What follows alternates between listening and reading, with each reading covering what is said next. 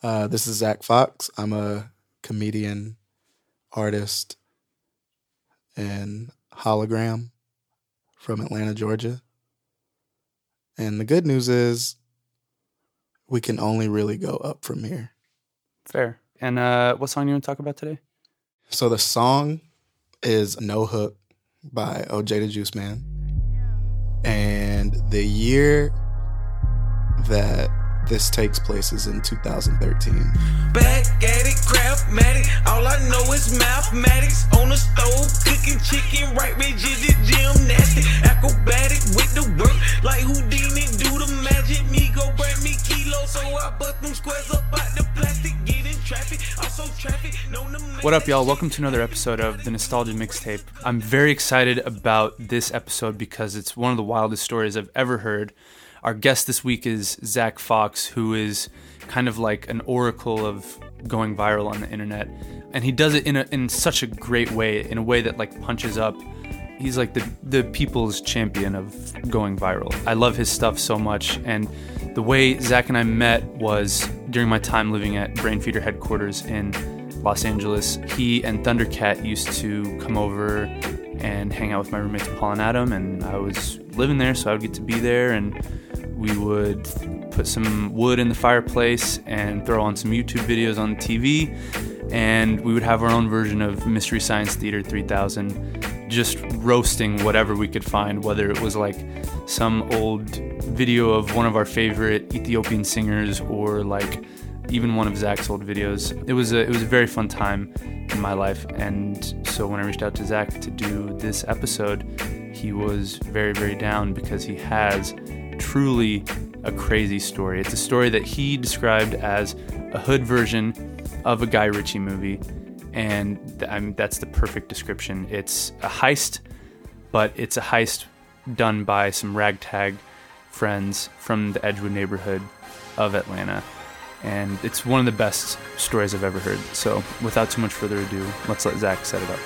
You my wrist, take a risk when I'm out here serving fish. Cook a brick, serve a brick, mix some remix. All these ways in my head, your girl done got seasick. Took her for some calamari, bitch, don't order cheese. Zack in 2013 was a pretty angry person.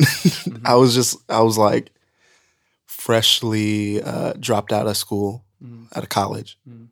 art school, where I, you know, I met a lot of great people, but I was just like, I was so over it and the debt that I was putting myself into. I was just like, man, this is this is so whack. And um, I had like a huge desire for community and like getting back to I don't know, just like I had been so like in in this stuffy like Soviet ass like weird environment of art school kids that I that I hated, and I was like, I just want to go back and hang out in the streets, and like I don't really care where it leads, but and that and that's exactly what I was doing. I was uh I was essentially squatting in East Atlanta Mm.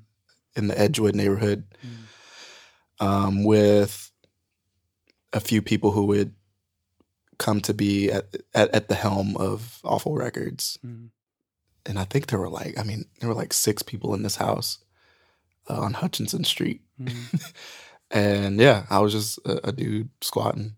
Did you grow up in Edgewood too, or No, I kind of grew up everywhere in Atlanta. You know, I, I I lived in Atlanta from the age of twelve to just last year, okay? and I, I mean, I saw everything from a teenager. I was, you know, being like poor as fuck in like South Atlanta, and then me and my mom had to move to Gwinnett County for a while, uh, which is on the north side. Mhm. For a second, I lived Midtown. For a second, I lived in like the Auburn, like Edgewood Avenue area, kind of just everywhere. Okay. Hopped around. Okay.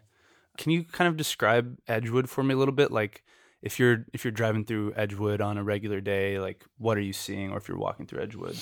Uh, Edgewood is is is a little bit like that. It's way more like that now because the like just neighborhoods being gentrified and being changed is Mhm. it's like happening so rapidly in Atlanta. But during this time, it's kind of weird because I mean this is like 2013, but circa like man, even when I was in high school in like 09, when I moved to Atlanta 03, like this part of town, you just didn't go like Mhm. dilly dally around. You know what I mean? Like really poor black part of town. And um, even during the time that we're there, like the housing projects around the corner, you know, every night there was like just another thing, another reason for for sirens. But there were also like a lot of working class black families around us. Mhm. So you had like this real like genuine honesty about you know who was who was sticking there and who was sticking it out to just be a part of this neighborhood and and you also saw the people who were kind of just like slowly creeping in and you you could even back then I could see I was like man in in a few years this is not going to be what I see now and I need to just like cherish this shit Mhm. even if it's like tumultuous and I get like I got like PTSD from it but Mhm. and it wasn't that bad, but still, like the things that I saw there, I was like, man, this is not going to be the same. Because I remember uh, around the end of 2013, you know, those like mansions or those houses that kind of just look like someone just like dropped Legos onto a plot of land. Yeah, Um, very angular. yeah, one of those popped up like right, like literally right on the outskirts of the little pocket of Edgewood that I was staying in and yeah and it was literally like it was almost like white people like i'm like i'm on your Dipping shit toe, like i'm not touching you but Right, right. but they they were dipping their toe and and you were just like wow this is the beginning of it Yep. but yeah i mean it, it was it's crazy because during this time there were so many weirdos and just so much like youth and and energy in edgewood and it just felt like the place where you could go like have the best night or the worst night depending Mhm. on on factors but yeah that was that was edgewood 2013 Are there any rappers we would know about who are from Edgewood? yeah Who's from Edgewood? So that area of town, Edgewood to Kirkwood, you're gonna find Future, Mhm. Young Scooter, Mhm.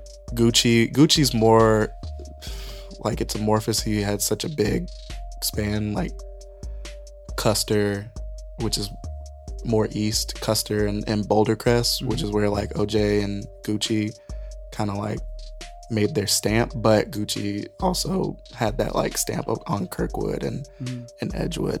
And I mean, there's there's way more. I mean, I can't even off the off the top of my head, but anyone that you could think of, anyone that you could find, you could probably just find it googling um, Little Mexico or Edgewood or Kirkwood rappers. It's quite a quite a few, and the production's just so on point. You have people who are like so prodigious and so dynamic, who don't get a lot of mainstream credit, but will always be like my heroes 808 Mafia, TM88, Southside, Sunny Digital, going back to DJ Holiday. Then you can go back even further to DJ Jelly. Like, those are the dudes who made Atlanta important. Yep. Um, the rappers are the face and the lyrics and the, the things that we chant and the things that we know that are so anthemic, but without that like foundation, couldn't have that. Will you tell me a little bit about Red Stores? Yeah. Uh, so the Red Store is a really specific landmark in the Edgewood neighborhood. Uh, that's literally just a, a red store. Yeah. Oh man, I'm thinking. I, fuck. There's literally a lyric in my head right now about the Red Store. Um, but yeah, it was just it. It was right. It was nestled right between our street and the neighborhood, which is directly behind uh, the Red Store, which was just like Section Eight housing, I believe. And it was just a small, like, shitty municipal convenience store that I don't think had alcohol, but it was just like, you know, just a shitty like little corner store, and people would be hanging out like all day around there. I almost got beat up there once. I would go there every day and get Lucy's. Nice. Yeah, that was yeah, that was that was my thing. I would get on a bike, ride down to the red store, get a Lucy, hmm ride back, and I would do that like five times a day, scrounging for change. That was life in Edgewood. I was broke as fuck. Yeah. Yeah. This was also around the time when I was living there that Young Scooter was out Okay. and coming out. He's also, you know, Edgewood is kind of like morphs into the the area where Young Scooter is from and where Future is from, which is Kirkwood, Mm-hmm. uh, Little Mexico, Mhm. where I never lived in Little Mexico, but I lived uh, I lived right across from the Zone Six precinct, Okay. which is right there in, in Kirkwood. For a second, I lived there, but this is one Red Store lyric that I can find for you Of many. of many, but it's verse verse one in Jug season from Jug season. It's uh, Count Up Jug season. That's the song Young Scooter. by Young Scooter. And he says, Bricks and duffel dirts. Got duffel plugs in Baltimore. My niggas shoot out the corner store. So don't go past the red store. He rhymes store with store just so he could get it at He could do that. Young Scooter's allowed to do that. But literally, like, that's the. That's the only way I can describe to you what the red store is. It's is by part of lyric. everyone's experience in It's Atlanta. part of everyone's, not or everyone, not everyone. Yeah, yeah, but everyone who was in that specific part of town, uh, don't go past the red store is the only way I can describe what you feel like when you you get to the red store and right across from it when I was living there, and I think still there's a little community garden, Mhm. which is really nice and really quaint. But you know that right down that street is not where you're supposed to be. So you just go back to and it's it's so weird, man. It's like separated by one street where everything's kind of peachy and then you hit this street and there's that intersection where you can make that choice. and it's like, uh, yeah, I'm good. I'll go back home. Thanks for let thanks for letting us know. Yeah. Appreciate that. Do you agree or disagree that you can trace trap music back to Three Six Mafia? That's hard because that's difficult because 3 6 Mafia and Memphis. I, I don't know. I don't I don't want to say that you could trace you could trace bits of the sound back to Houston Mm-hmm. and definitely some Dallas shit Mm-hmm. and definitely Memphis. But there's just so many other factors that go into it. Like, Yeah. You know, I mean, as far as trap, like, what's your, give me someone, give me a name or give me like an example of who you're thinking. And then maybe I could say that's derivative of, of this or, or not. But I feel, I just, I honestly feel like trap was so like homegrown Yeah. to the, to the situation. Yeah. To me, it's like that sound. Like Three Six Mafia had a lot of those like, like those hi hat rolls, like that. I can't really do it. That I hear a lot in Atlanta music. Mhm. I was like a kid when Three Six Mafia was first coming out, so I, I can't say for certain if they were the first people to do that. Yeah. But to me, it it feels like they may have. They may have done that first. Yeah, because I mean, it, even Three Six Mafia was coming out of a a rap environment that was filled with a lot of other people. Like the the Memphis underground was just so vast. True. Like there's True. shit that like none of us will ever hear that came out, and you know, then you have dudes like Kingpin, Skinny Pimp, Mhm. um, who are making similar music, and then you gotta factor in like Miami bass, Mhm. then you gotta factor in uh, New Orleans bounce Mhm. which heavily affected uh, Atlanta music, especially after Katrina. I don't know, man. It's, that's an interesting question, but I do think Atlanta is like the sum of its influences, but also just it has that gestalt quality where it's like Atlanta is that thing. It is that sound. Yep. But there's definitely something that like was a, a mixture, a cocktail of those. Pillow talking with these bitches, talking Atlanta's got about it. robbing me No and shit. Let me find out. Shooting up everywhere you hiding out. Till your stream cold turkey, call her quits, time out. Let me find out. Try me, it gon' be some consequences.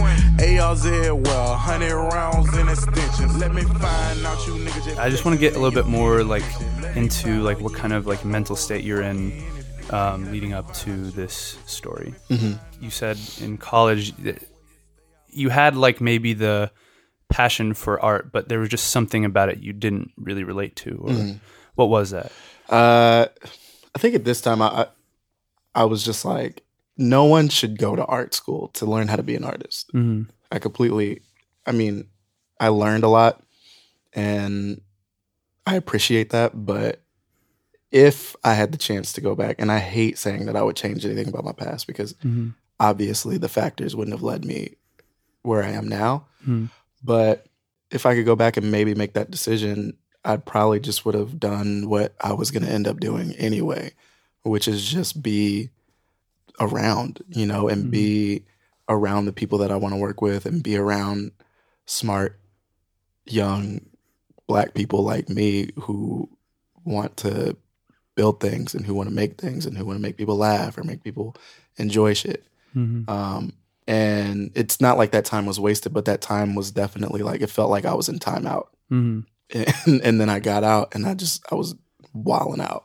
Mm-hmm. Like there was not a, a force in the world that was like gonna tell me what to do Mhm. and what I was doing right or wrong. So like most of the time I was most of the time I spent most of 21, 22. I spent most of my early 20s just like completely drunk Okay. and a little bit angry. How come? Uh angry just like at at everything. Like at the world, at like your circumstances. Not even at my circumstances. Mm. It was more like angry just like I don't know, man. I, I think I had a lot of judgments around that time about just other artists in the city and and the aesthetics that people chose to use. I was Mm. extremely critical and I still am. Mhm. And during that time, I was just like, man, I could be better than all these niggas. But you know, and, and a little bit of it was like I didn't have, you know, I didn't have half of what a lot of people had, and had to like literally like hit the reset button on my life and just like go back to the fucking dirt and like completely reconstruct again um who I was and and rediscover like a, just literally a whole new person. Like Mm. I think 2013 was like that birth where I was like, oh shit, I'm a whole entire like new man. I was just becoming that. It was coming of age time. Wow. Uh, but yeah, so it was just filled with like a lot of anger and a lot of like sexual energy and, and sexual anger and angry sex and drunken sex and um, Drunk and angry sex. drunken angry sex. Yeah. Yeah. And was uh was wasn't Little Nissan Jessica? hmm Was that born out of this, or was that before 2013? You know, it, it it was it was after 2013, but it was still during that time. This this like Yeah. stage of my life definitely covers probably like 2013, 2014 to 2015. Okay. I think I started growing up. I don't think I started growing up until I was like 25. okay. Like growing up. Yep. And like being a responsible person and like filling out forms. right. 25. Right. Okay.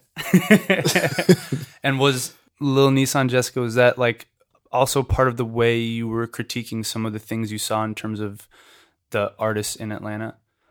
Yeah, a little bit, but you know, I was mostly just trying to be funny, and I've I've had like four different rap aliases that Okay. I haven't like, I've never like taken completely seriously, but I, I definitely would. But it was it was also definitely like I just wanted to like fuck with people, and Yeah. and that's where a lot of it came from. That's where booty math came from. That's Mhm. where like wanting to do comedy came from was looking at everything, looking at how seriously everyone took themselves in this city that was so obviously deprived of a lot of infrastructure to help people make art that everyone was struggling to capture one slice or their slice of the clout or their their influence in the city and not helping each other Hmm.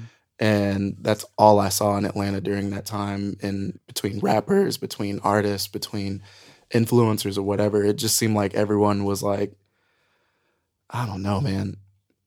Everybody was just like fighting over one piece of pizza, and I was like, Mm. this is why motherfuckers can't do nothing, just because everybody's arguing about over who is the best at something or Mm-hmm. who's something. Where you don't see that in other cities. LA is now a world class city when it comes to music, and so is Atlanta. But Atlanta Right. could be way more important if our legislators and the artists paid as close attention to the city and what it needs for young people Mhm. as other cities do. I don't know. Yeah. But do you think also like that lack of infrastructure, not to say that it's good because it's definitely not a good thing, do you think it forces people to be more innovative? Yeah. Yeah. I think that that's like all, that's like everything that, that's like the raw material of Southern rap and like Mhm. Atlanta rap and just Atlanta's art scene, period, Mm. is like having that lack. And then, then people see something like so strange come of it. And you're like, how did this happen? It's like, well, this is what happens when someone has like no help to do something. Then shit gets, that's when shit gets weird and it's beautiful. Mhm. And that's just like a part of like America's DNA Mm. is like destitution leads to the best shit here. It's literally just like the history of American music. Right. Yeah. yeah. You just ask anybody like, so how'd you come up with it? Well, I was um broke and then Right. yeah. I was broke as fuck. Yeah. Someone hand me, hand me this guitar Yeah. and some shit. You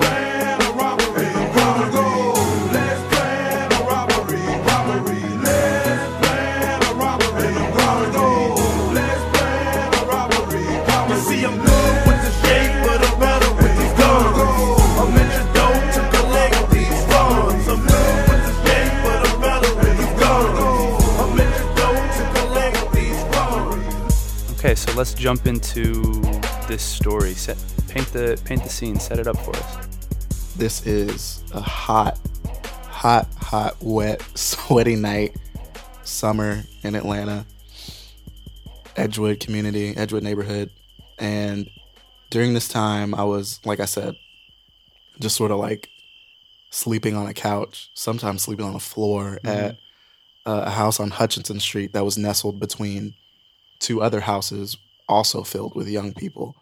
So there'd be nights where if one house decided to have a party, then someone would just go knock on the other two doors and be like, "Hey, I'm gonna have a party tonight. What do you guys think about that?" And usually, nine times out of ten, all three houses were like super okay with it, and uh, it would always be it would always end up being like hundreds of people on this tiny little plot of land between these uh, three little houses, and this ended up being, I think, one of the biggest parties that happened on that small strip of street. And there was everything that you could imagine in like a, a young, like 20 to 21 year old black party in Okay. in Atlanta, and there's you know girls twerking. It's one of the last years that I've seen like young women twerking in environments like that because it kind of died out after a while when like As soon as Diplo caught on. as soon as Diplo caught on and like Miley Cyrus caught on, Yeah. it kind of it's back now. It's back now Right. because there's always that reclamation, but it's not. We shouldn't have to reclaim twerking when like we were the ones doing it anyway. So there's everything that you can imagine happening at the party. There's cocaine and there's more cocaine and there's just. there- there- I think there was a bonfire happening in the back where Wow. we were like throwing shopping carts in it. That's some real southern shit, dude. yeah, we were just throwing anything that we could find into it. There, there's people in the street across the street. There were a few girls who lived in a, a nicer condo building that was right, literally right across the street, and they had boxing gloves. One of them was in nursing school, and she had boxing gloves, so she would always come and get the boxing gloves and bring them out when we would have parties and be like, it, it was almost like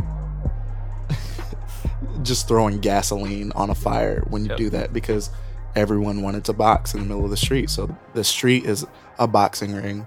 One guy shows up with his pet beetle. I remember this specifically. He was a train kid Okay. named Sam, and he smelled like ass and pennies. and he came and he had a pet beetle that he just sat on his like wife beater. Hmm and he was covered in tattoos and you could tell he just he smelled like someone who was coming down from heroin.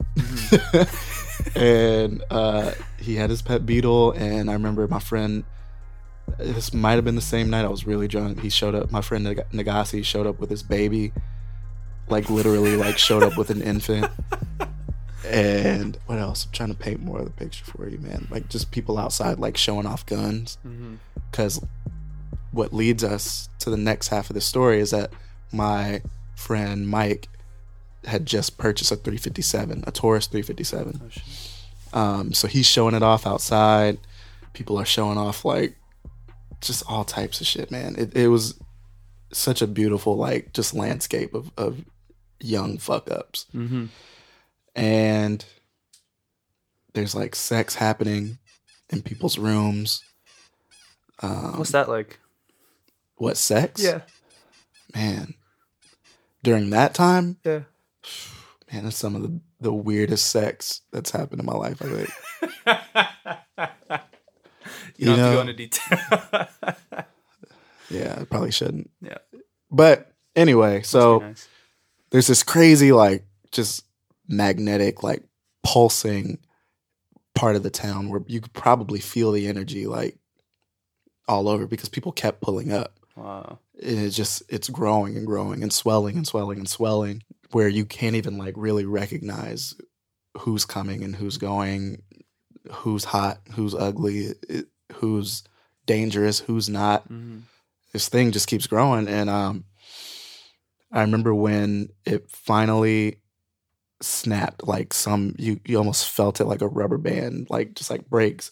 My friend white mike who goes by white mike we don't just call him white mike to be like i don't know weird. Ironic or something. he likes being called white mike. He comes out he's he comes out of his room and he's like yelling and he's like sweating and frantic and like almost to tears. And he's like someone just jacked my laptop which he had just bought along with that pistol that he just got Oh no. he's like someone got my laptop like what the fuck like what's going on he runs outside he's asking i mean there's hundreds of people outside there's no way that anyone's gonna know and if they do who's gonna say Who's gonna yeah. and I remember this car pulls off, almost, and you feel it like the car pulls off in In a certain way. in a certain way that feels like in a reaction to Yep. To him in the street, like screaming, "Who the fuck has my laptop?" And you, I go and look at his door, and it's been kicked in from the doorknob, like someone probably kicked it or punched it through his doorknob and just unlocked it and ran in and ran out. Jesus. And in the chaos, no one saw it. So he literally tries to chase this car barefoot going down the street. And I mean, there are girls like, oh my God, like what's going on? One girl's like trying to like help me out to find the person. It's such a like terrible thing to see someone like lose something when they have so little Yep. so I was, everyone was just like really disappointed and sad. And so we're just like kicking people out and kicking people off of the yard and kicking people into the street and then down the street. And Mhm. I remember specifically Mike going in the backyard and, and I go back as soon as he's doing it and he's like, I want all these motherfuckers off my shit. Like I want them all off my shit. And he raises the gun up and like starts he starts busting it in the air. And man, that that gets rid of people. So That'll clear a party up. yeah, so that's kind of how the night ended, and we call we kind of all are just like this sweaty ragtag group of people sitting in a living room, like really sorry for this one guy. But we were all having so much fun that it's kind of hard to like get rid of the energy, but we're angry. Right. And I remember Ethereal, who's a good friend of mine and an artist on Awful Records, mm-hmm. and really like he's almost he's like oddly like sage like and smart in terrible situations Okay. sometimes. Okay. And this one specific time is when that sort of came out, and he turns into this like. this like that he turns into like the 90s hacker character Okay. who just who just looks like they're like banging their hands on a computer yeah. and go and they're going, I'm in. oh, there's a firewall. I'm in. They just say I'm in over and over again. Hmm. And he's kind of like leading the charge to figure out who was it who who got the laptop and who was with them and who was around. And I'm sitting, I'm like, listening to people talk about who was there, and I'm like, how the fuck did y'all remember that? Right. Like all I remember is the music that was playing. Uh-huh. One of those songs being OJ the Juice Man, No Hook. Yep. So this spans into the next day, and the next day is when the climax of this happens because it's I don't know. The only way I can really explain it is like on some like like I was telling you earlier, like a Guy Ritchie movie. Right. It felt like Snatch because it all sort of happens in this one day, and everyone kind of sets out on a mission to do something, and all of it's centering around this one item and this one thing that is like the epicenter of it.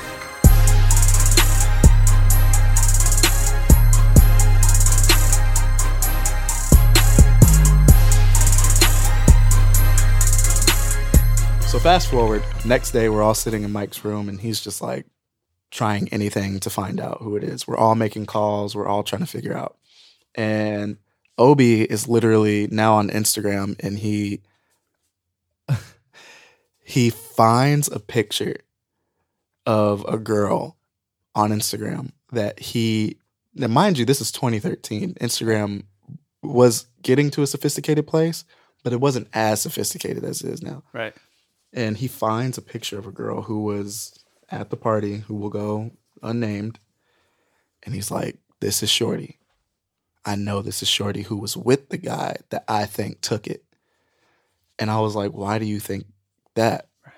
And in the instagram it's a picture of the dude that he thinks took it. And the caption underneath it she writes these dumbass niggas. Oh my god. And he was just like, it's gotta be that because the dude had on a book bag and he was just like, it had to be that. The dude also took, uh, probably should have mentioned this, took the box of bullets that Mike had bought along with his gun. Wow. So there's only, what is this? This is a 357. So it's six? Yeah. So the only bullets that he owns are the six that are In the chamber. in the gun. So that's something I should have mentioned. But anyway, so she the caption, these dumbass niggas, and we were just like, is that really what you wanna wanna go off of? And he's like, 100%. I know it was him. He was acting weird, and he was in the car that drove off. And we're like, man, this is weird, but okay, we'll we'll go for it. So I go, I walk to by, by where we lived was was by a, a shopping center with a bunch of restaurants in it. So I go with a guy who should also go unnamed. I'm going to leave everybody unnamed in this I'm because not it trying gets to incriminate anyone. it gets it gets it gets weird. Um, I go I go to get something to eat with my friend who um, who is a blood who would ride bikes around town, and he sold me my first fixed gear bike, and we would ride around town, and I would ride specifically with him because he was a licensed gun carrier. And he would always wear like really loose fitting tank tops and, and shorts. And he would always have the gun like in plain sight. So he would take over entire lanes of traffic because no one wants to no one wants to provoke a dude with dreads on a bike and a red bandana and uh, a Springfield 45 on his hip. So anyway, we go and, and we're we're chilling eating and we get a call from another guy who was at the party Okay. who has information Okay. and we're like, okay, like this is weird. And he he hits us, he hits me up, and he's like, look, I know where that girl lives. And we're like, okay, so what does that have to do with it? And he's mm-hmm. like, I know that that's where she is, and I know that that's where that dude is. But you can't let anyone know that I know that, but I know that's where that dude is. So if he's there, the guy's laptop has to be there, right? Okay. So we're like, oh, okay, Starting to okay, Come together. starting to come together. So we say this is this is weird. We go back to the house. By the time we get back to the house, this is only like half an hour. We go to the house. They have also heard this information, and four other guys that I know have showed up to help us, like find this one person's laptop. Dude, this is amazing. Yeah, so they all show up and and they're all like, I mean, these are people that I know who are nerds like me, Yeah. who are not tough, but who are in this weird way, Right. like the scary, like you know, everybody has that like scary nerd kid who watches a lot of anime but could beat your ass Mhm. in like high school. Imagine that person but grown up, Okay. so a little bit more professional. and they're like, "Look, man, here's what we need to do. We just need to go over there and get his shit back." And I'm like, now looking back at it, I was so quick to say yes to that. like it's almost comical how stupid the idea was yeah. because these are multiple people with with firearms Right. some registered, some not. So both of those things are stupid Right. in the first place.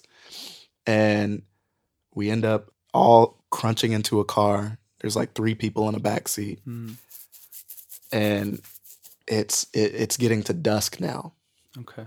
And so we're riding over, and we're riding, going north, north, north, north, up mm-hmm. towards the Lenox area of Atlanta. And are you hearing OJ the Juice Man on the radio as you're driving around? This by this time, OJ the Juice Man. This song wasn't even out long enough okay. to be on the radio. Okay. but there's two songs happening on this ride over, Okay.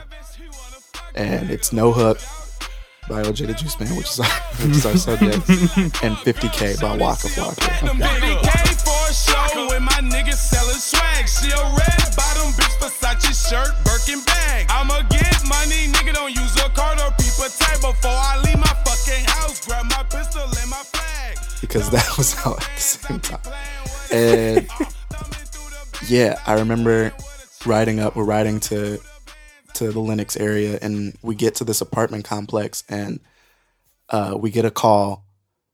And my friend had geotagged down to the the actual apartment that they were in Wow. and it was just so crazy, man. I don't know how like stuff like this doesn't happen. You This is never a real really, mission, You dude. never really find the person who who stole something. No. And we go up, and all of us are in this hallway, and I'm like, "What are we about to do when we knock on this person's door? Like, Right. what if we all die right here in this hallway over like a piece of technology?" Right. And there was that side of my brain, and then there was the other side, like, I don't really give a fuck about my life anyway. Oh man. Uh, so yeah, we go and I had on just a regular t-shirt. Everyone else looked a, a lot more suspicious than me. So they all crowded around the other sides of the door. It's like an apartment breezeway where it has stairs at either end. hmm So you can kind of just be on the side of the door and no one's going to see you through the people and all they see is me. Wait, why did you get volunteered to be in front of the door? I volunteered myself. Ah, This okay. was the time that I was. so yeah, and I knock, and uh, this this girl opens the door, and um, she's like, "Who who are you? What what do you want?" And I was like, "Look, I'm gonna just get straight to it. Uh-huh. Um, you were at my house last night, and something went missing while you were there." And she's like, I don't know what you're talking about. I don't know who you are. And you should just like get away from my house. And the guys that I'm with hearing that then proceed to come into the frame Oh man. behind me. And one of them says, You better start knowing some stuff. and that's the moment. That's the, the moment I think where it hit. And I was like, Oh, no, no, no, no. This is not how this is supposed to Oh go. no. This is not it. And she immediately starts crying, like crying, like, oh my God, I'm so sorry. I'm so sorry. Super apologetic. And then I hear a door open and I freak out Uh-huh. instantly. My heart drops. And two more girls college age girls, two more girls come out and see her crying and see me just sort of standing there awkwardly Mm. like a fucking nerd. And they start crying Oh my god. because they all knew what was going on because they see all these Oh, guys wow. and it immediately it just it got so funny so fast man when i tell you it, it turned into like yeah we're gonna go and it's like we're gonna go over there man and if we see that nigga man i'm gonna bang his hands with a hammer and then i'm gonna, I'm gonna beat that nigga ass and i'm gonna fucking i'm gonna put a screw in his dick and i'm gonna be like where my laptop at mike mike was there under a pseudonym under another name Mhm. and it it goes from that in five seconds to five dudes comforting three college age girls. I'm rubbing one's back and I'm like, I'm so sorry. We didn't mean to be a threat. We just want our friend's stuff back. We thought we were gonna come over here and it was gonna be a house full of niggas with, with guns, like Right. protecting a laptop. And she's like, No. When I wrote that caption on Instagram, I wasn't talking about y'all. Mhm. These dumbass niggas. I was talking about him Oh my god. and the dudes that he was with who helped take your friend's stuff.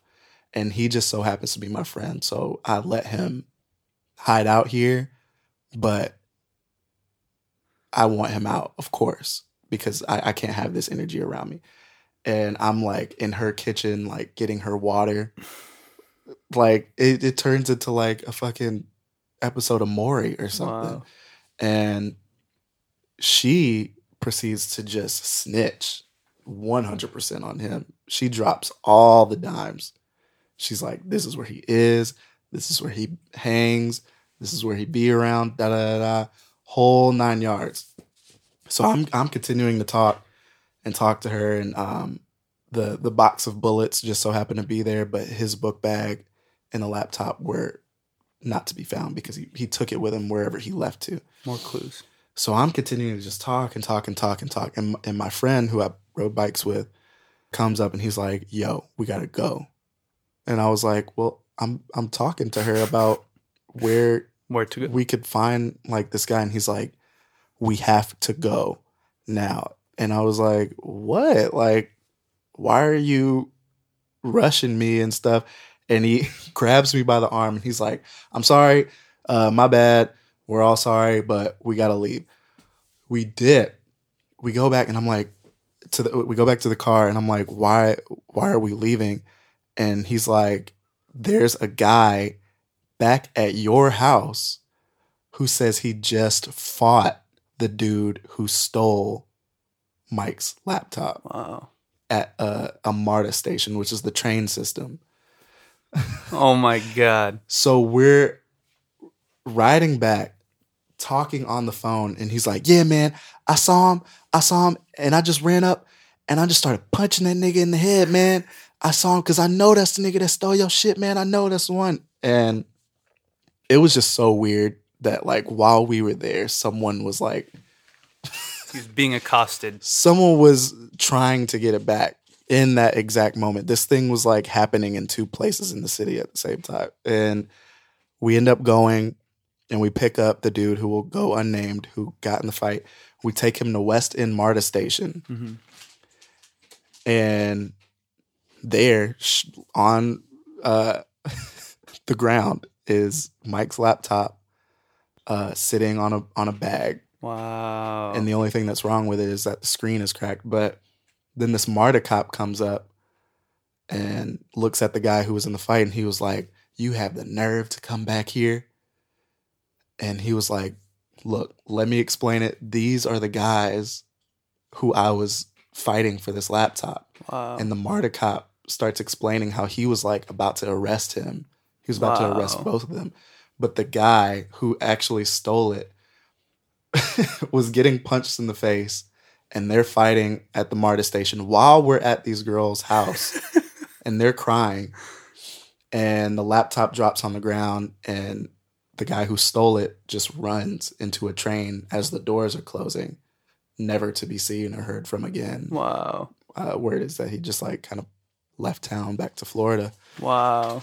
Um, yeah, so that all of that happened from about noon that day to I think it, it, it ended around 10, 10 or eleven. That's amazing that the which was the friend who who saw the the picture on Instagram? Yeah, Which was that Mike? that's ethereal. ethereal. That's amazing that his hunch was right. Yeah, I, I still to this day I'm like, what like psychic weird uh search tags? What were you tagging to find that? and how were you finding people's? He was literally like hopping, like from one Instagram account. He would go through all their pictures, find one person who was at the party, go through all their stuff, find another person with them who was at the party, and he did that so many times that he landed Wow. at this girl's Instagram page. He didn't know her name, didn't search for her at all. He just knew that she had on a, a Supreme shirt Wow.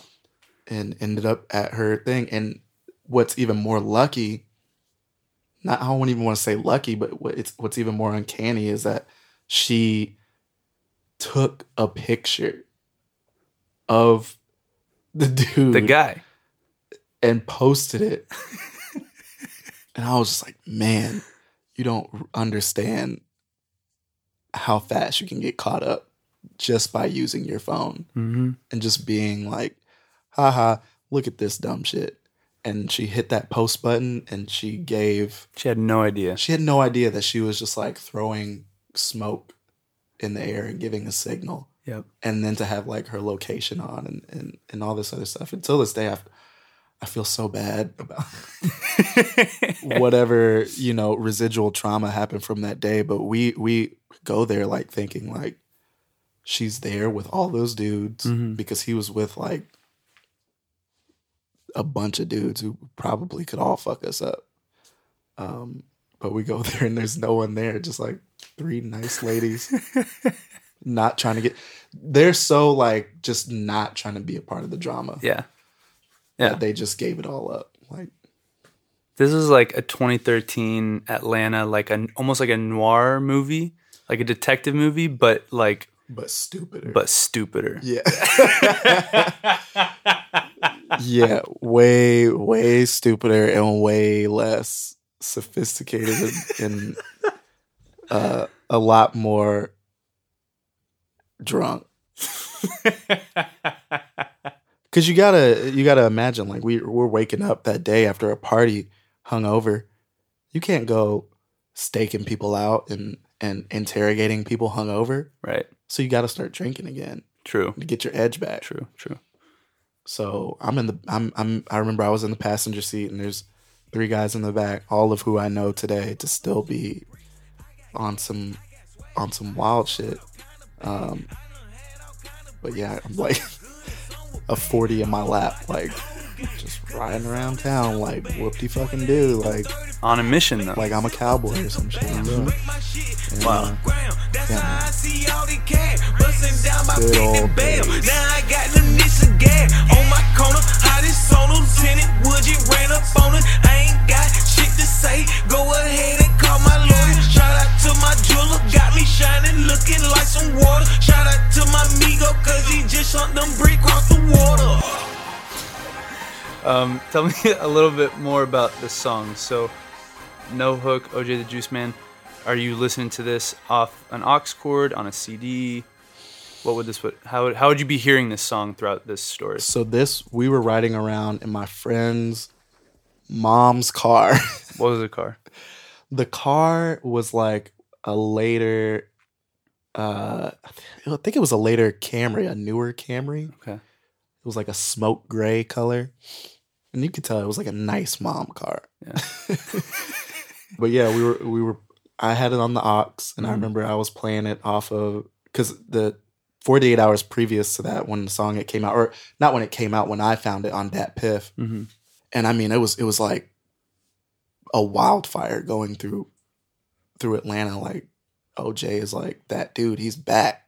This was at a time when OJ was kind of like on a downward curve of of his career and this song, this one song turned everything in my opinion like all the trap music that was coming out of that time was either pre or post no hook. And I mm-hmm. still feel that way about Wow. music. I feel like no hook was like I don't know, man. That song is just really amazing and and, and important and important to me. And and when I think about uh, that year, it just that's the song that that I hear in my brain. And I remember I had this old, like really terrible Android phone with like a cracked screen that you just you're just like, what is this? And I was playing off of that, like just riding around with a bunch of dudes. Do you do you have a favorite line on No Hook?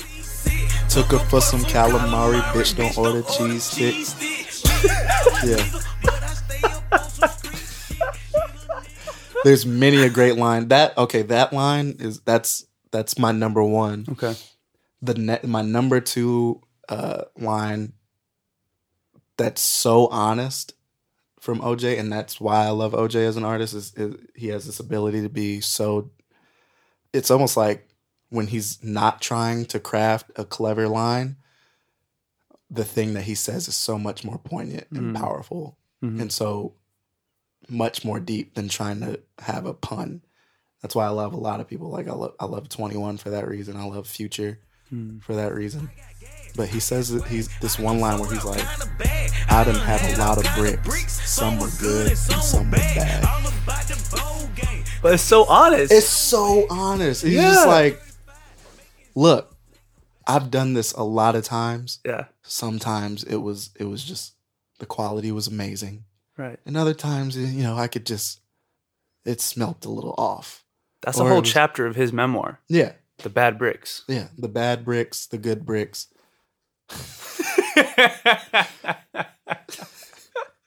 It almost turns into like this cheesy, like, live not for only the good bricks, but appreciate the bad bricks. Yeah.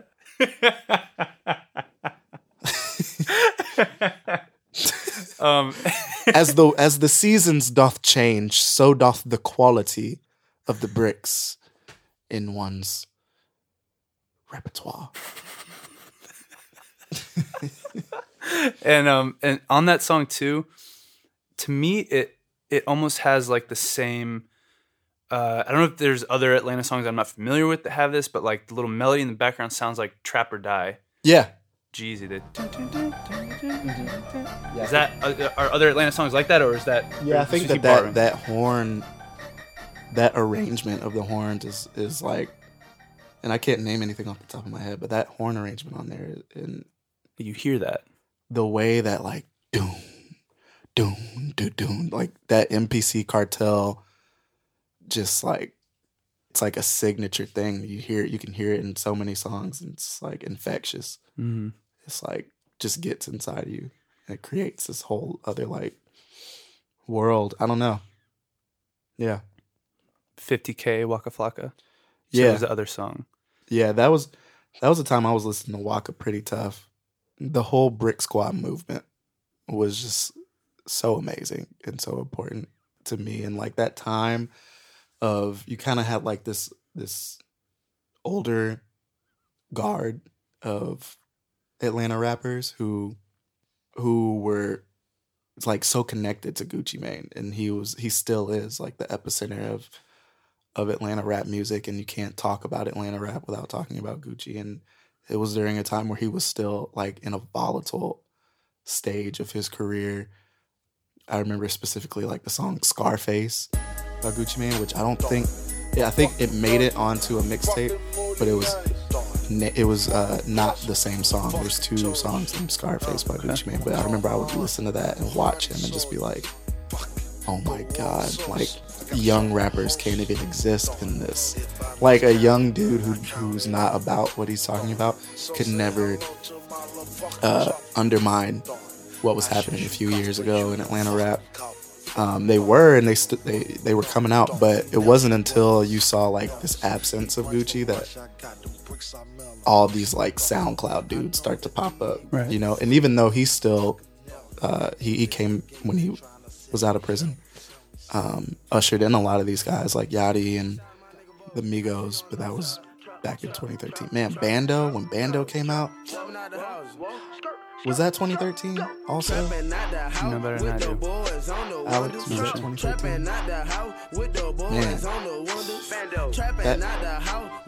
Red for Jesus. Okay. Yeah. Yeah, that was 2013. Yeah. Bando coming out in 2013, and then you immediately see, like, boom, Migos under Gucci's tutelage.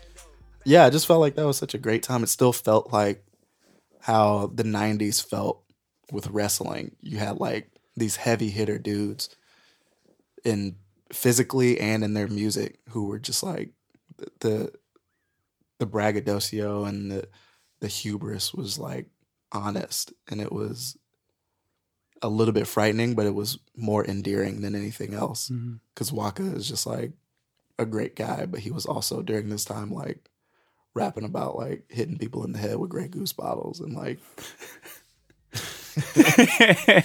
you know like I, mi- I miss that time. I miss that that moment right before everything came became about fashion. Right. because that was Your it bitch ass down, nigga. Motherfucking move, nigga. Good Rich. Look up to your sister, I'm a thunder and a runner. I don't give a damn about it, but I'll make niggas with the thunder. I got money in the field trying to buy my kids Christmas. Me and Scooter ain't twins, but we got twin choppers. I walk a flock of How, like, how do you feel like nigga, hit 'em those experiences make their way into be a partner to a like your art? uh into the art definitely more is is way more into the the jokes Mm-hmm.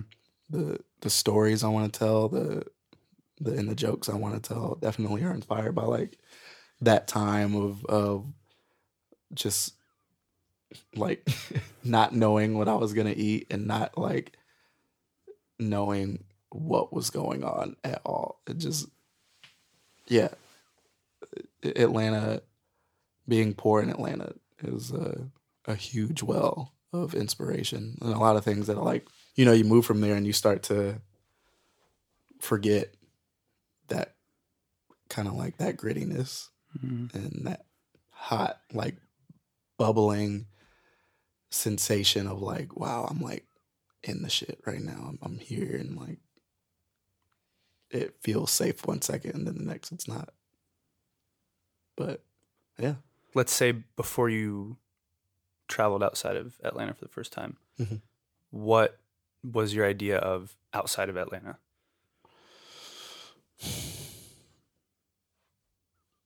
you know i i didn't realize i don't know what i really thought like i think the first time i went to new york was when i was kind of like whoa like you know because i growing up i never really had any opportunities to travel until like my early 20s when opportunities started to like come about in my life Mm-hmm. and you know i get to new york and i i had this like big realization of like how many young people are were were in the professional world and how many young people owned entire companies already and how many young people young black people um were really like running shit and and doing like really brave and really big things in their craft i think that was that was one big thing that that I realized. And also I was the certain assumptions that I had were pretty true where I was like, I'll never like anything as much as I like it here. Yep. At this at that specific time. I don't Yep. think I'll ever like a city more than I liked Atlanta between 2013 and, and 2015 when I was just kind of like I mean, and it's biased because I was in such a formative stage. So that time will always look more fun Mhm. than anything else. But um, yeah, it's just true. Yeah. Okay, I got one last question for you. Yeah. Do you think that birds ever die mid flight? Not like being shot or Mhm. like whatever, but like, do you think they're like old, like, you know, like old people? Yeah. One day you might, you might just be walking around, you have a heart attack, you die. Yeah. Do you think that happens to birds? I Why do. or why not? I, I do think it happens because I've seen a couple birds that are dead that don't they don't look like it's happened from any other trauma. Right. and they are too far away from a wire or a tree to have been dying at rest. You know what I mean? Right. So I feel like, because I, like I remember I was in Austin and I saw a bird that was just kind of like in the middle of the street. Yeah. But it wasn't hit by a car because its body wasn't like fucked up. It was just gingerly laid on the ground, feathered. like, like someone, yeah, someone just like gently placed it there, and he had like this kind of like you could tell his head, like he must have hit something. So I was thinking either this thing hit a building or like a window, but I look around and there's no windows like clean enough to to have made that stupid mistake. So yeah, I was like, yeah, this guy was just old and He was doing his thing, and was, and I didn't think about that then, but now that you say it, he probably was just like on his last little fly. wow, And Just I'm really glad we could share that moment together. that's beautiful. Yeah. I think I need a drink after that. Wow, dude, thank you so much for being on the podcast. Thank you, man. I really appreciate it. I really appreciate you. Yeah, thank you. I I, I appreciate you letting me just like say say more than I probably should have. you know, it's not so often that you just have someone who lets you just incriminate yourself. That's really what I'm here for. That's what a good friend does. yeah, yeah. Thank you, man. Yeah, I got you. It's just having someone that I know I can always depend on to help me dry snitch on myself. Yeah, yeah. It's a true, true friendship. Um, by the way, that how much truth is there to that meme that's like when you're from Atlanta but you haven't danced at a gas station in eight minutes? Oh my god. I haven't even seen that, but it's true. Without seeing that at all, I can tell you it's 100% true. Wow, the gas station just You know, I, I shouldn't even say this on on a recording, but I would love to make an installation club that's like a pop-up where it's just built like a gas like the outside of a gas station. You can't even go That's- inside. Dude, that's such a good idea. You can't even go inside, Right. but you go in this this sort of like big room that's the size of, of the parking lot, and there's the pumps, and I'd pick four cars to be parked at some of them, and I yeah I'd, I'd hire uh, some crackheads Mhm. to be uh, out there. It, For effect. and there's no there's no DJ. There's just the cars in this room playing whatever songs they're parking lot pimping with. so there there could be like three songs playing at once, but you kind of hear all of it, and you kind of go to each pump and have a different experience. Maybe one you get slapped. Maybe another one you buy some weed. Maybe another one you get forced to buy some weed. Damn. That's that man. That's a thousand dollar idea right there. That should be in the Smithsonian, dude. I truly believe that. That's like some MoMA shit. Yeah. Yeah. Thank you for sharing. Yeah. Dope. Um, okay, well, I'll see you at some point. Yeah, maybe. Yeah. Yeah. Yeah, we'll figure it out. yeah. Just hit me up. in on the field. Yeah. We trap or die, nigga. We trap or die, niggas. Don't love a nigga cause they know that we the truth. Got the Chevy same color, Tropicana orange juice. Yeah. We trap or die, nigga. We trap or die, Yeah, I'm back up in the hood again, where it's all good again. This is one of the most amazing stories I've ever heard. Uh, I, I felt like I was there when he was telling it. I don't know if you could tell that I was like getting lost, like transfixed in his story. I had to like snap myself out of it a couple times. You know, we need people who make us think from new perspectives, people who force us to look at society through different lenses. Zack is one of those people. One thing I really related to was Zack saying that he just he wanted to be around people he wanted to work with. And I feel that a lot because when I first started out, you know, my little handheld camera was the key to another world, just like Zack's humor was his key to go places outside of Edgewood. My camera got me to be around the people that I admired.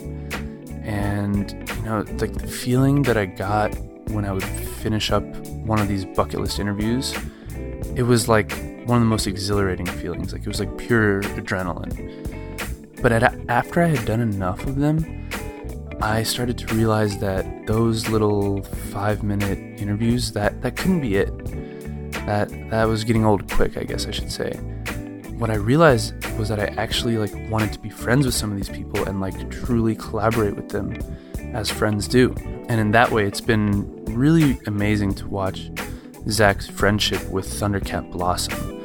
You know, we just see it on Twitter, but in real life too, it's it's amazing to see their friendship bloom. You know, I think Zack and I are both at this point in our journey where I think we realize that we're doing things our younger selves never could have imagined. But we also realize that we're just getting started and we've only seen like a sliver of our potential, you know? And I just hope that people with a lot of money realize that for both of us um, sooner than later. So, yeah. Thank y'all so much for listening to another episode of the Nostalgia Mixtape. I'm your host, Saman Ashrawi. This episode was recorded by Jasmine Chen at Forecast Recordings and produced as always by Jason Crow. And if you really like the music that you heard on this episode or any other episode, you can always find our playlists on Spotify, on Apple, on Tidal, and jump in and discover some new favorites or maybe revisit some old ones. Do your thing, basically. And if you really, really like this episode, please head on over to patreon.com slash nostalgia tapes. It's the handle just like all our other social media. And throw us a few bucks. It'll help keep the lights on. So thank you so much, and we'll catch you next time.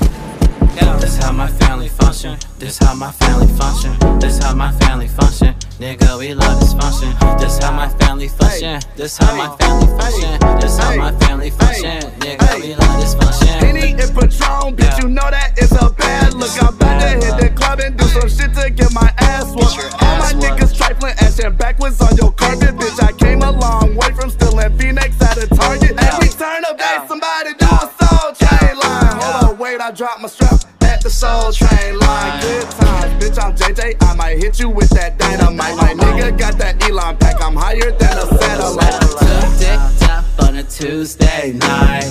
Everybody here down to take a nigga life. If you wanna slide, pussy nigga, then slide.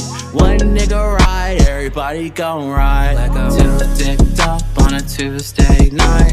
Everybody here down to take a nigga life. If you wanna slide, pussy nigga, then slide. One nigga ride, everybody gon' ride.